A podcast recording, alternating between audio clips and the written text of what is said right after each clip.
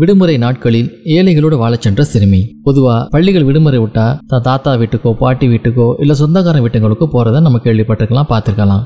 ஆனா விடுமுறை நாட்கள்ல ஏழைகளோட வாழ சென்ற சிறுமியா யார் அவங்க? அந்த கதையை இப்ப பார்க்கலாம். ஆக்னஸ் போன்சா பொஜாஷியூ அப்படிங்கறத அந்த சிறுமியோட பேரு. அதுக்கு அல்பேனிய மொழியில ரோஜா மொட்டு அப்படிங்கறத அர்த்தம். அவருடைய அப்பா பெயர் நிக்கோலாய் பொஜாஷியூ, அம்மாவோட பேரு டிரானா பெர்னாய். இப்ப மாசிடோனியாவோட தலைநகரமா இருக்கிற ஸ்காப்ஜே தான் பிறந்த ஊரு.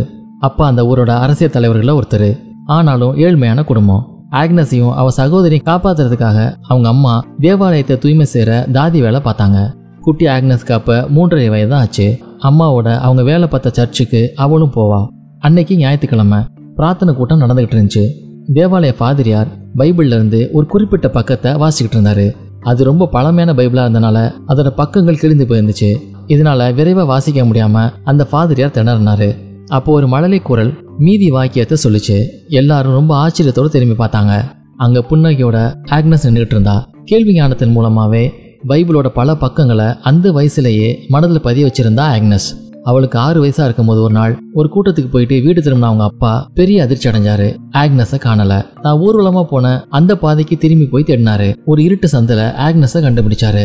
அங்க அவர் பார்த்த காட்சி அவரை ரொம்ப உழுக்குச்சு. கை கால்கள்ல காயம்பட்டு ரத்தம் வழிய வழியில துடிச்சுக்கிட்டு இருந்த ஒரு மூதாட்டிக்கு தனது பிராக கிழிச்சு கட்டுகளை போட்டுக்கிட்டு இருந்தா ஆக்னஸ். இந்த பாட்டியம்மா ரொம்ப பாவம்பா, இவங்களுக்கு யாருமே இல்லை அப்படின்னு சொன்னான். தன்னோட மகளை வாரி அணைச்சுக்கிட்டாரு அப்பா.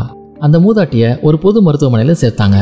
ஆக்னஸ்க்கு எட்டு வயசா இருக்கிறப்ப அவருடைய அப்பா இறந்து போனாரு. அது அவளை பெரிய அளவுல பாதிச்சிச்சு. ஆக்னஸோட தாயை சந்திக்கிறதுக்காக இந்தியாவுடைய வங்காளத்துல இருந்து வந்த சில உறவுக்காரங்க மூலமா ஆக்னஸ் இந்தியாவில் நடக்கிற விதவிதமான விஷயங்களை பத்தி தெரிஞ்சுக்கிட்டா. அது அவளுக்கு ரொம்ப ஆர்வத்தை ஊட்டுச்சு. அடுத்த வருஷம் அவங்களோட லெட்டிஸ் அப்படிங்கிற ஊர்ல இருக்கிற கருத்த மெடன்னா அன்னை தேவாலயத்துக்கு புனித பயணம் போனான். வழி முழுவதும் ஏழைகளோட அவல வாழ்வை பார்த்துக்கிட்டு அவங்களோட ஒருவரா பல உதவிகள் செஞ்சபடி ஒவ்வொரு வருஷமும் புனித யாத்திரை மேற்கொண்டா. நிரந்தர உதவி இல்லை முன்ன தன்னோட வீட்டில் ஆக்னஸ் அமைச்சப்ப அவளுக்கு வயசு ஒன்பது. பிற்காலத்துல அன்னை தெரசாவா இந்திய மண்ணில நோயாளிகளுக்கும் ஏழைகளுக்கும் சேவை செஞ்சு தன் வாழ்வையே அர்ப்பணிச்சா ஆக்னஸ்.